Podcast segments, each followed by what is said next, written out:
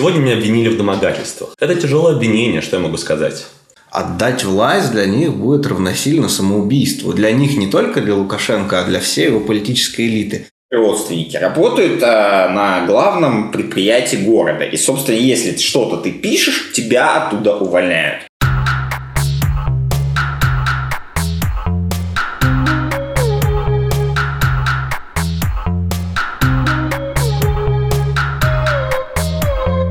Привет, это подкаст «Есть вопросы». Сегодня мы снова говорим про новости. В этот раз мы записываем уже традиционно с Ваней, и традиционно к нам присоединяется Максим. Время от времени вот я приехал, отдохнул с Черноморского побережья, с Краснодарского края. С радостным настроением готов не только обсудить новости, а и э, поговорить э, про, э, собственно говоря, как эти новости влияют на современную жизнь и как э, современная жизнь устроена.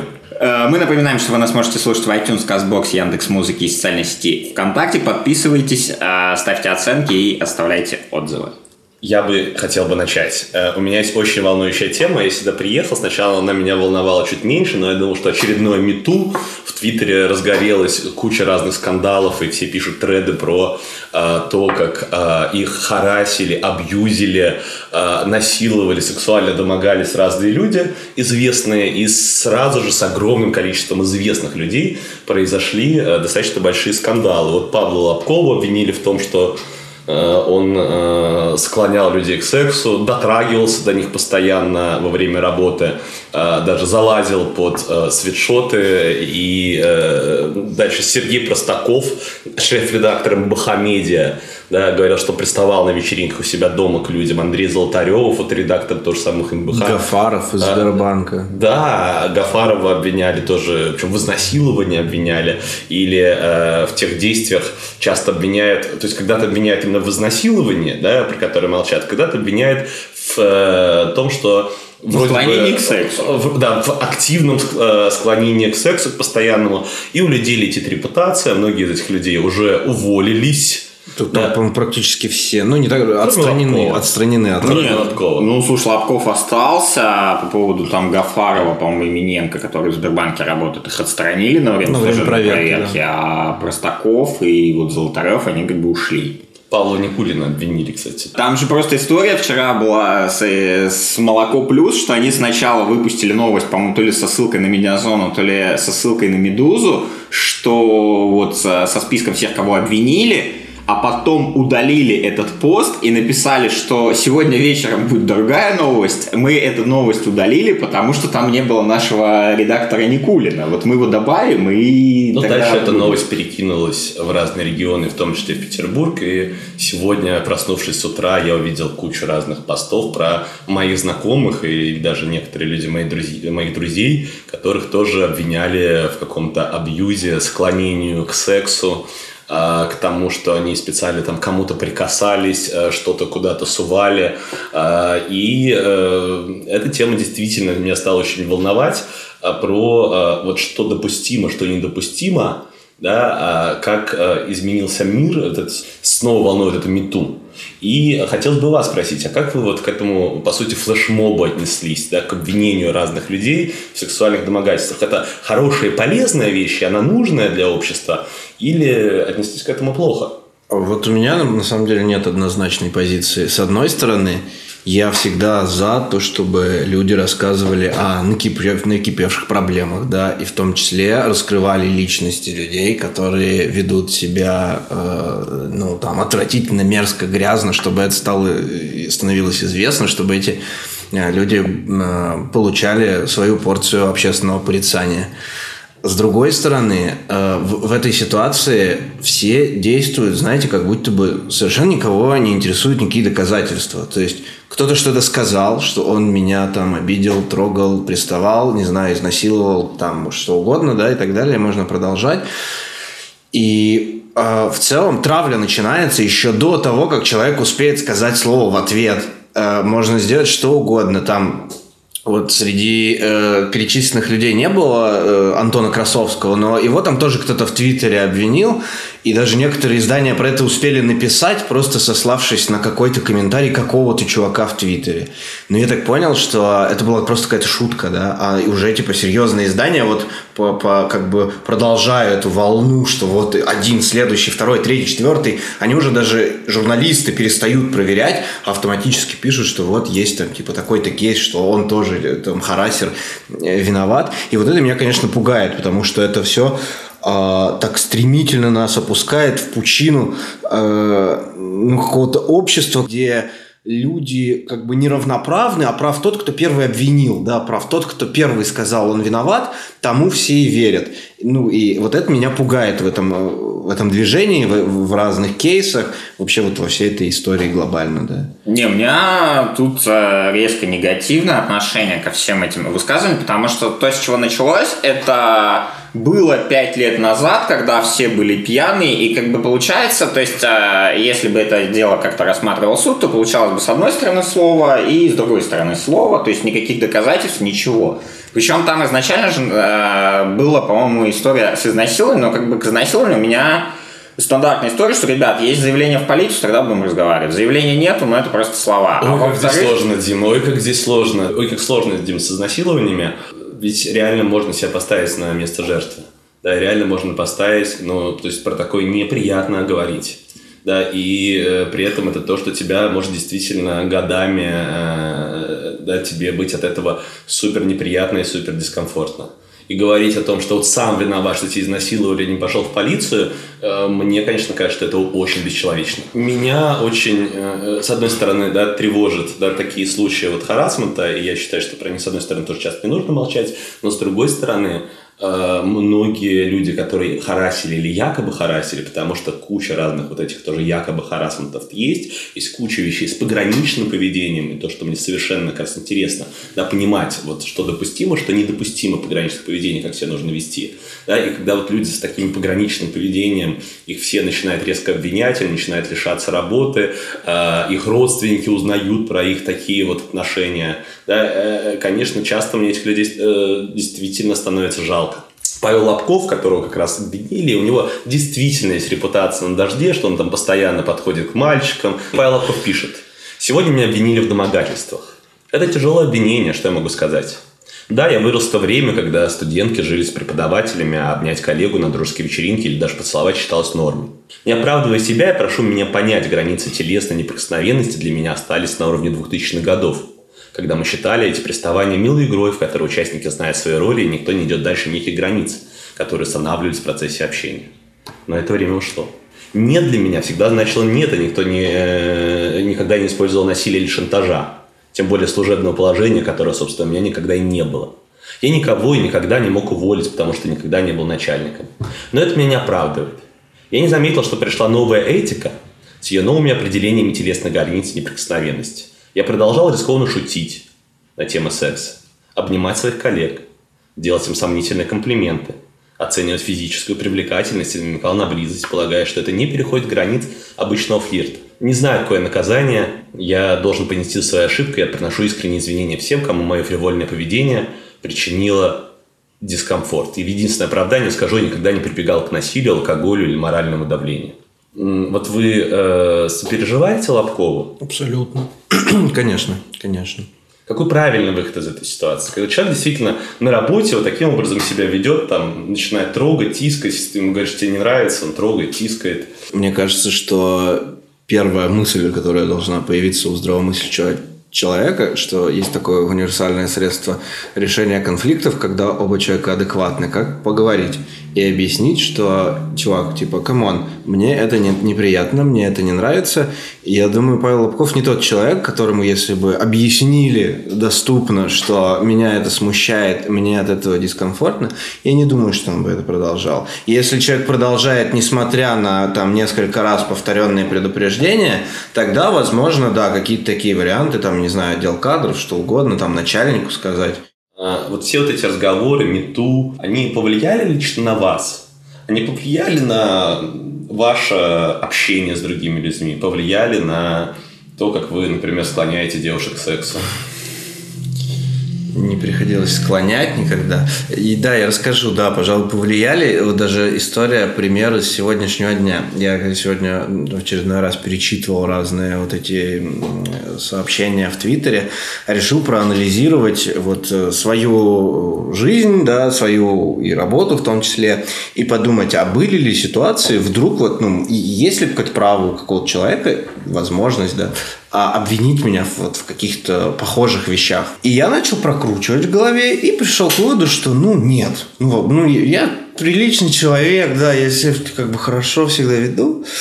И начал обсуждать с друзьями, которые меня давно знают и были со мной в разных ситуациях. И они мне говорят, да нет, а ты вот это помнишь? Можно, а вот это помнишь? Ну, как бы там ни о чем серьезном речь не идет, но тем не менее, как бы, да, написать, что, типа, и сказать, что ты, не, не, ты себя нехорошо вел, и это было, типа, некрасиво по отношению к девушке. И мне напомнили несколько таких вещей. Я такой, типа, блин, да, действительно, ведь это... Я даже не вспомнил этого, да, я даже не задумался об этом. А сейчас я пере... Ну, вот, пере... кручу эту ситуацию в голове и понимаю, что да, действительно, это вот я сегодняшний осуждаю себя как бы предыдущего там четыре-пять лет назад, который был, но в тот момент, когда это происходило, я даже не задумывался о том, что может быть какая-то проблема. Ну, типа, всем... Что есть... было-то, расскажи. Ну, ниже, нет. Давай, давай так, это связано с работой или нет? Нет, нет. У меня очень просто четкие границы, что как бы вот этих каких-то сальных шуточек, там, не знаю, каких-то сексуальных отношениях, вот а, с коллегами по работе или в рабочее время для меня как бы, ну, это реально табу, потому что у меня есть четкое разделение на работу, где ты там что-то делаешь, у тебя есть коллеги, с которыми ты соприкасаешься именно в рамках рабочих отношений, а есть а, все, что после. И я стараюсь максимально это разводить. А у меня нет такого разграничения. Ну, же... У меня совершенно нет такого разграничения, потому что я стараюсь свою жизнь выстроить так. Я стараюсь работать с теми людьми, с которыми мне кайфово и хорошо и общаться. Да? И я хочу работать именно с такими людьми. Из-за чего периодически, конечно, случаются конфликты, да, и они переплетаться могут, и э, личное с рабочим, эта история есть про риск. Но мне хочется на работе не быть просто трудовой функцией. А человеческие отношения для меня, и личные отношения между людьми, это гораздо для меня более важная вещь, чем работа. Если, э, ну, вот у нас там тоже, даже в организации нашей была случай, да, то есть там человек там сначала не врубался в работу, работал плохо, да, я на него гнал, а другие коллеги ему помогали и даже брали за него, делали за него часть работы, там, не говоря об этом мне. И это же круто, да, потому что вот такая поддержка, такие человеческие отношения – это важно. И, конечно, в таких коллективах, да, образуются личные связи и образовывается любовная связь. Как можно запретить людям, которые работают, еще одновременно встречаться? Почему какими-то рабочими регламентами мы вторгаемся в личную жизнь? Короткий тест. Давай. Несколько кейсов. Угу. Когда я был в Америке, я был в школе, где одного из учителей уволили после того, как ученица пожаловалась, что учитель слишком долго, в течение какого-то количества секунд, да, но акцентированно смотрел на ее грудь. Я понял, ты... это дичь. Вот. Это дичь. Короткий тест, это дичь. дичь. А, следующее. Активное согласие, так называемое. Это всегда нужно его добиваться или нет? Активное согласие – это когда вы приходите к каким-то поцелуям, к сексу, к отношениям, к физическим. Не потому, что вы так чувствуете, думаете, что другой партнер тоже этого хочет, и между вами что-то пробежало, и вы в объятиях вцепились. А когда нужно сначала четко проговорить. Ты этого хочешь? Нет, не всегда. Наверное, непопулярную точку зрения выскажу. Я думаю, что нет. Я скорее за активное несогласие. То есть, если... То есть, когда вам сказали один раз «нет», но вам показалось, что это «нет» мнимое, что человек просто играется, и такое часто бывает. Слушай, ну есть правило... Ну еще раз... То есть это какое правило? Трех, трех «нет». Короче, мой, мой итоговый поинт, что после любого «нет», и ты можешь не понять, да, оно там насмешливо, типа, это игра какая-то, да, ты, допустим, еще не понимаешь, но до тех пор, пока тебе не сказали «да», к активным действиям ты переходить, ну, не имеешь морального права, с моей точки зрения. Mm-hmm.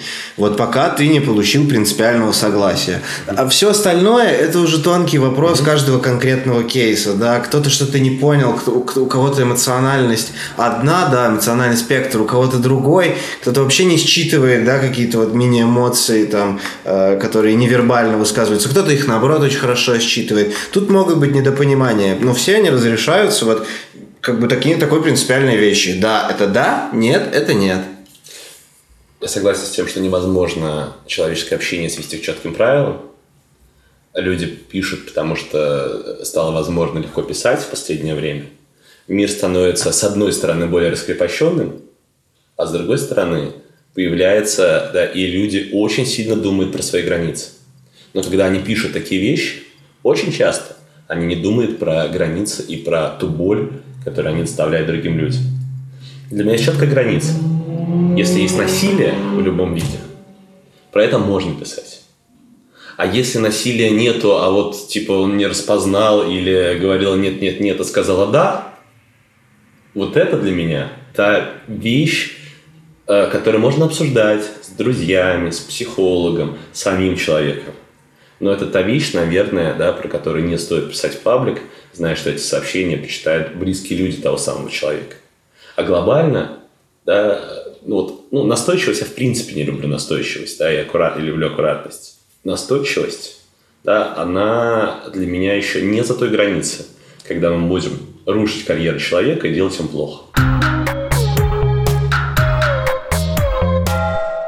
В общем, мы хотим обсудить то, что будет происходить еще в ближайшие полтора месяца, не, даже нет, меньше месяца, в соседнем государстве, в Беларуси.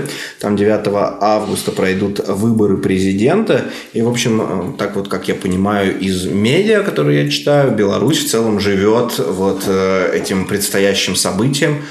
История, если совсем коротко, в том, что в Беларуси неожиданно появилось сразу несколько мощных, достаточно оппозиционных кандидатов. Там в Беларуси нет официально публикуемых опросов, да, как в России, например, в ЦО там делает, или Левада-центр. Там это, я не знаю, либо запрещено публиковать, либо просто никто не публикует. Этого нет. Поэтому э, все эти опросы, они существуют только на популярных белорусских порталах. И вот, например... ну, там тоже не существует, по сути дела, нормальных опросов. Да, ну, и э, вот история, ну, явный рейтинг Лукашенко не три процента. Да, а при этом а, думаю, вот это отличный такой не, у меня есть вброс про три процента э, для оппозиции. Да? То есть, она использовала оружие Лукашенко. Тот говорит, тот типа запретил считать рейтинги, кто запретил, окей, тогда у тебя три процента. Я просто объясню, откуда эти три процента взялись. На популярных белорусских сайтах устроили такие голосовалки, да, где каждый читатель может оставить свой голос за одного из кандидатов. И вот один из оппозиционных кандидатов, самый, пожалуй, известный, такой самый крутой, претендующий на первое место, Бабарико, он набирал по этим опросам больше пятьдесят процентов. Вот. А Лукашенко действительно в некоторых опросах набирал три процента, где-то там полтора процента. Ну, мне кажется, что все дальнейшие события, которые последовали, они произошли из-за того, что Лукашенко сам поверил, что у него где-то в районе, там, ну, может, не трех, может, там семь процентов рейтинг.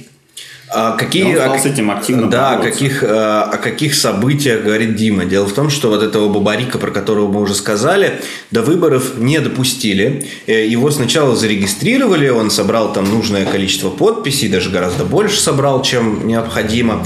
И вроде сначала Центр избирком ему сказал, что он может участвовать в этих выборах. Потом ему сказали, что он финансируется каким-то иностранным государством, пока никаких доказательств еще не предъявили. Многие автократы, когда они выносят обвинения их оппонентам, они всегда начинают говорить, там, суд разберется, там, или еще что-нибудь. Лукашенко в этом плане вообще не стесняется. Ему задают вопрос, там, про третьего кандидата, который, которого еще до выборов арестовали, блогера Тихановского. И Лукашенко прям вообще на полном серьезе говорит, ну, я приказал. Ребят, то есть, он человек вообще не стеснительный. Возмущаться. И... Всем понятно, что в Беларуси происходит, ну, жесть, что там нет глобально выборов. Ну, как всем понятно, многим понятно, надеюсь, что нам понятно, а, что там нет глобально никаких выборов. И а, появилось, откуда ни возьмись, да, большое достаточно недовольство выплеснулось на улице, потому что, когда были выборы, например, две тысячи одиннадцатого года, сразу же после выборов, все, кроме двоих кандидатов, сели и оказались в тюрьме. И вся а, оп- оппозиция была... собственно говоря, разогнана. Ты и про какую того, страну про говоришь? Про Беларусь. Не одиннадцать, ну не десятого года, да? И вся оппозиция была разогнана. И не только оппозиция, А в принципе демократические институты Беларуси существует закон, по которому у тебя наступает ответственность за то, что ты создаешь организацию, которая не зарегистрирована. А регистрировать организацию тебе не дают. И по сути, да, группки превратились такие в маленькие, неформальные. А потом стал, когда развиваться Твиттер, э, интернет, люди стали переходить в интернет все больше и больше. Появился Твиттер, Телеграм, и там появились какие-то свои блогеры и свои каналы. И все равно слушает достаточно ограниченное количество людей. Но в общем и целом это была действительно акция по разгрому оппозиции на долгое время до сейчас. Меня волнует такой вопрос. Как вы думаете, имеет ли шанс Белоруссия стать в ближайшее будущее демократическим государством? Уйти от авторитаризма? Я, конечно, думаю, нет, потому что мне кажется, да, мое убеждение в том, что для таких режимов потеря власти, она оборачивается полным разгромом не только тебя самого как президента, да, потому что если твои враги придут к власти, ты не будешь в этой стране больше нормально жить. Ты сядешь в тюрьму, скорее всего. Потому что ты двадцать шесть лет правил этой страной, наверняка найдутся грешки за тобой. Но помимо тебя, практически сто процентов под этот удар попадут все, вся твоя элита, которая существовала при твоей власти. Поэтому я думаю, что для... Ну, не вся, кто-то ну, сможет кто... вовремя, вовремя переметнуться. Кто-то убежит, может быть, кто-то переметнется. Нет, просто, просто похожий путь же, по-моему, то ли в девяносто девятом, то ли в двухтысячном году проходила Сербия, которая тогда и называлась Югославия, которая точно так же Милошевича, как и Лукашенко, ну, как бы там, по-моему, поменьше срок был, но он тоже контролировал все, ему подчинялась армия, там, полиция и все остальное, он проиграл выборы. Ну, то есть здесь просто тоже может произойти войну. Вот так. Еще, да, и там было действительно очень активно. Нет, там активное вмешательство извне, конечно, было, но суть в том, что для всех вот авторитарных режимов очень опасная история с, с выборами, даже, как ты, Максим, говоришь, что это как бы не выборы, а просто процедура какая-то непонятная, она становится очень опасной для потенциальной смены, поэтому почему Слушай, нет? Она, с одной стороны, опасная, с другой стороны, необходимая, потому что власть должна как-то балансировать. С одной стороны, власть э, невозможно объявить все Лукашенко навсегда пожизненный президент, потому что тут тогда же действительно будет буча, и тут же в международном сообществе ты, ну, он и так изгой, да, в Европе, да, а здесь будет ну, совсем жесть. Да, и э, это непредсказуемые негативные последствия, если ты выбор отменишь. Но также негативные последствия, если ты выборы не будешь проводить, если ты выборы будешь проводить честно и проиграешь хоть этих выборов, потому что действительно уже двадцать шесть лет сидишь у власти. Собственно, а... я, я, я же так и не ответил на твой вопрос, да, почему, почему я думаю, что не произойдет никакого серьезного изменения, потому что отдать власть для них будет равносильно самоубийству. Для них не только для Лукашенко, а для всей его политической элиты. Поэтому я думаю, они пойдут на что угодно, тем более, когда у тебя в стране там, глава Центризбиркома уже двадцать пять лет работает на одном и том же месте, и вы с ней очень хорошо дружите, то ты, ну... Очевидно, чем ты будешь заниматься на выборах, э, любыми фальсификациями, чем угодно, но только для того, чтобы сохранить власть. Я думаю, это как бы история не про Беларусь, да, а в целом про да, все в целом такие страны. Про это. Да. Но в Беларуси э, есть еще такая тенденция, да, там стали публично заявлять о том, что они не за Лукашенко, о том, что эти выборы не выборы, э, не только какие-то известные музыканты, а стали заявлять, например, уходить, увольняться люди с э, государственного телевидения. Они стали говорить, что они больше не могут этого делать. Стали а, активно а, форситься истории про, а, я не знаю, неправдивые или неправдивые, про а, сотрудников, а, вот это вот, не знаю, там милиция, там как там, милиция, служба да. безопасности президента. Да, служба безопасности президента и милиции, которые типа фоткаются с вот этими с тремя процентами, да, и говорят, что мы не за три процента, мы девяносто семь. Мне просто кажется, что в такой истории... А, это же все, по сути, были выгодоприобретатели, да, этого режима. Те люди, о которых мы сейчас говорили, они да, получали да, от него да. зарплату, получали какие-то привилегии, преференции и прочее. Но в какой-то момент, мне кажется, в таких историях становится просто неприличным уже поддерживать э, вот, ну, то, что, что происходит. Да? С одной стороны. С другой стороны, всегда останется нужная милиция, всегда останутся нужные чиновники, всегда ты заменишь одного человека с государственного канала на другого. Часто, правда, это будут люди менее профессиональные. И от этого пострадают обычные жители Беларуси, потому что их жизнь в в конечном счете, когда их додавят, будет хуже, когда страной ну. будет управлять непрофессионалы. Но это же связано с тем, что рамки приличия у разных людей, они раздвигаются на самое далекое расстояние. Да? У кого-то вот приличие заканчивается уже здесь, и дальше так нельзя. А у кого-то приличие закончится, когда надо будет людей других убивать. А у кого-то и там не закончится. Да? двадцать шесть лет выстраивания вертикали власти делают прогноз о том, что счет изменится сейчас, скорее на негативный, к сожалению. Хотя люди, которые выходят и борются против... Не, я верю, что Лукашенко до следующего года, не, ой, не до следующего года, до, вот в двадцать пятом году у него по Конституции положен там следующий выбор, если он его снова не поменяет, он уже собирается менять. Я, я считаю, что Лукашенко не досидит до двадцать пятого года. Даже если он что, что будет триггером? Обычно триггер как раз действительно, вот история про выборы, которые власти обязаны проводить, это действительно для них самые опасные места.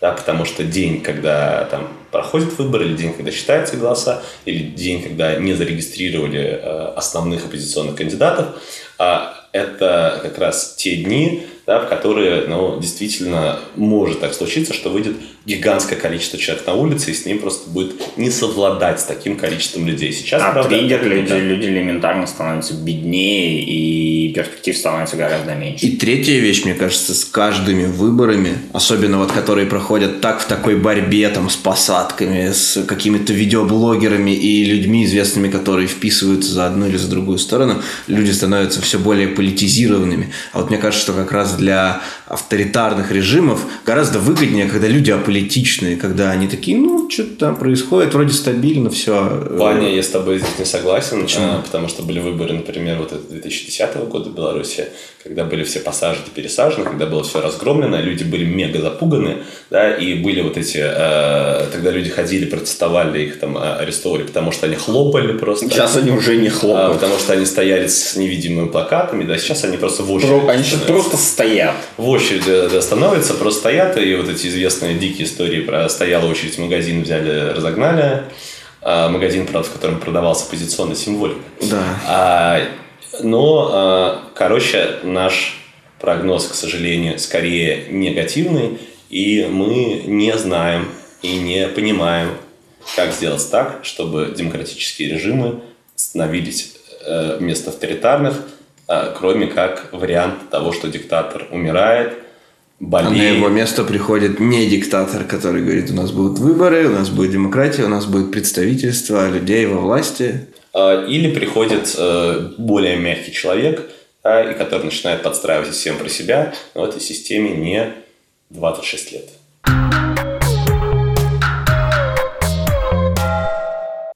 Ну, мы переходим к третьей новости. Диктатор может уйти, там, умереть, там, с ним может случиться все, что угодно.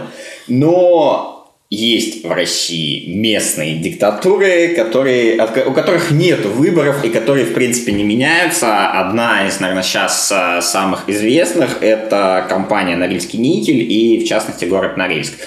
За последние полтора месяца в Норильске произошел... Второй достаточно крупный а, разлив нефтепродуктов, и, собственно, и вся природа, которая находится рядом с Норильском и которая еще не отравлена а, солями меди, никеля и прочих а, химических элементов, которые добывает компания, они сейчас отравлены а, нефтепродуктами. И, собственно, про это все мы бы никогда не узнали, если бы сама компания «Норильский никель» три года назад не провела туда неожиданно широкополосный интернет. Раньше он был у них только спутниковый. То есть люди написали в интернете просто об этом? Или... Да, люди просто написали в приемную администрации президента, у нас в Норильске разлилась нефть. Угу. А так никто не слышал ничего про это? А так это на третий день только узнали. То есть три дня компания вместе с губернатором, вместе там а, с эм че эс, они просто банально скрывали. Вот пока в администрацию президента в Москву не пришла бумажка, они это скрывали, потому что выбраться оттуда только самолетом, а все там письма или какие-либо бумаги у тебя контролируют не эф эс бэ или эм вэ дэ местные, а у тебя контролируют службы безопасности компании. Ну, люди склонны скрывать свои огрехи и не понимают, что им делать, так очень часто происходит. Это, это совершенно понятно. Другое дело, что как в современном мире, это типа не там, не Чернобыль, да, там не восьмидесятые годы, когда, да, понятно, две тысячи двадцатый газеты не написали, никто ничего не знает. А как в две тысячи двадцатом году можно утаить? Это там не какой-то локальный конфликт, это разлив нефти, да, в... Утаили на небольшое количество времени, утаили там, где это действительно очень далеко от... Ну, у тебя ближайший город, три тысячи километров, добраться можно, ну, только самолетом. Какая разница? То есть ты живешь просто на острове. Ну, понятно, но какая разница, если у вас есть интернет? Э, то есть можно, смотри, угодно, можно хоть на Луне жить, и, слушай, и все интернет... будут знать, что там происходит, если Интер... у тебя будет интернет. Смотри, интернет есть, но либо ты, либо твои родственники работают э, на главном предприятии города. И, собственно, если что-то ты пишешь, тебя оттуда увольняют. А работу, на работу тебя даже, не знаю, там банальный там Магнит, если у них, у них, конечно, есть, или Пятерочка, тебя просто не возьмут, у тебя просто будет волчий билет. Да, есть такая проблема. И? И, то есть, как бы, людям, чтобы что-то написать, им нужно вот это вот а, моральные какие-то ограничения, потенциально экономические в будущем а, всегда просчитывать. То есть, это огромный риск вообще для людей. То есть, казалось бы, две тысячи двадцатый год, у тебя есть интернет, делай, что хочешь. Да, но в моногородах действительно многие люди, которые работают на одном предприятии, они боятся говорить про то, что на этом предприятии произойдет, потому что нет другой работы. А в России моногородов достаточно большое количество. И вот э, я смотрел вот эти видеорепортаж с там, парень с канала, с YouTube-канала «Экологика», да, как раз-таки говорил, что он приехал в этот город, хотел замерить воду, и ему нужно было договориться там с кем-то о лодке. И это была действительно большая проблема, потому что, когда он приходил к людям, он говорит, что я корректно пытаюсь подходить и спрашиваю, вы вот работаете на предприятии или не работаете? А ему говорили, работаю. И он сразу же говорил, типа, отставал и не говорил историю про лодку, чтобы не подставлять этих людей. Действительно, это большая угроза, про это люди думают. И люди, которые живут на, и работают в таких предприятиях, с одной стороны, да, они там зарабатывают какие-то деньги, с другой стороны, работа в таких коллективах – это всегда компромисс с совестью. А таких коллективов, да, это не только история про норильский никель, да, где вот все повязано и где ты знаешь, что кто-то, да, какое-то начальство делает какую-то дичь. Я вот почти, по сути, вырос в таком монопоселке. Если кто-нибудь знает макароны Макфа, вот это делали в моем поселке и делают, продолжают. То есть у тебя, у тебя Челябинск рядом, но вот макароны Макфа всех боятся. А все работают. На, в, в моем поселке, ну, процентов пятьдесят, не знаю, людей, может, больше. Они работали на этом заводе. И поэтому, например, у сына, у директора завода был сын. И никто никогда в школе не сказал ему ни одного плохого слова. Потому что ты всегда знаешь, что если ты обидишь его, то твоих родителей могут уволить просто потому, что это так работает. И здесь у меня обычный простой рецепт. Старайтесь не жить в моногородах, где у вас есть одна возможность, старайтесь не вкладывать яйца на корзину, старайтесь развиваться, быть умными и толковыми. Чем больше у вас компетенции, чем круче вы специалист, чем лучше вы знаете разные языки, тем больше у вас возможностей в современном мире меньше идти на компромиссы с совестью, а быть э, людьми, которые получают удовольствие от своей работы и которые работают искренне, честно и хорошо. А кто тогда будет жить в моногородах? А, ну, моногорода – это слишком, это тоже история про слишком большой риск государства.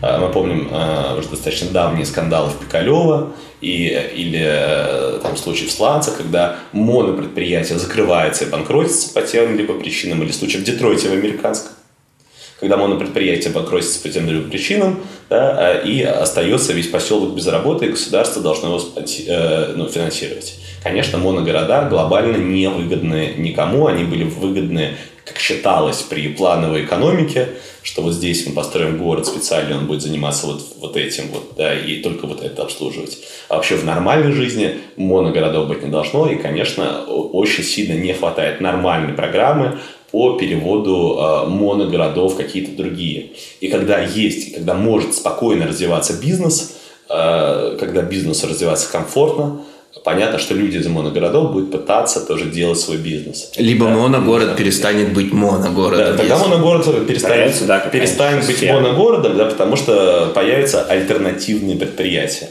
А если вы живете в моногороде, конечно же, да, лучше... Ну, э, или живите с компромиссами совестью, да, и с вот этими часто странными и дикими законами. Ну, на самом деле, вот последний штрих, пожалуй. Мне кажется, можно и в моногороде жить. Ну, например, работать на фрилансе, ни от кого не зависеть, пользоваться той инфраструктурой, которая в этом городе есть, и в целом ни на какие компромиссы с совестью тоже не... В общем, моногорода – это такое большое зло, да, с которыми нужно бороться, и большая градостроительная экономическая ошибка, которая была допущена еще при советской власти, и которую мы почему-то не исправляем нормально.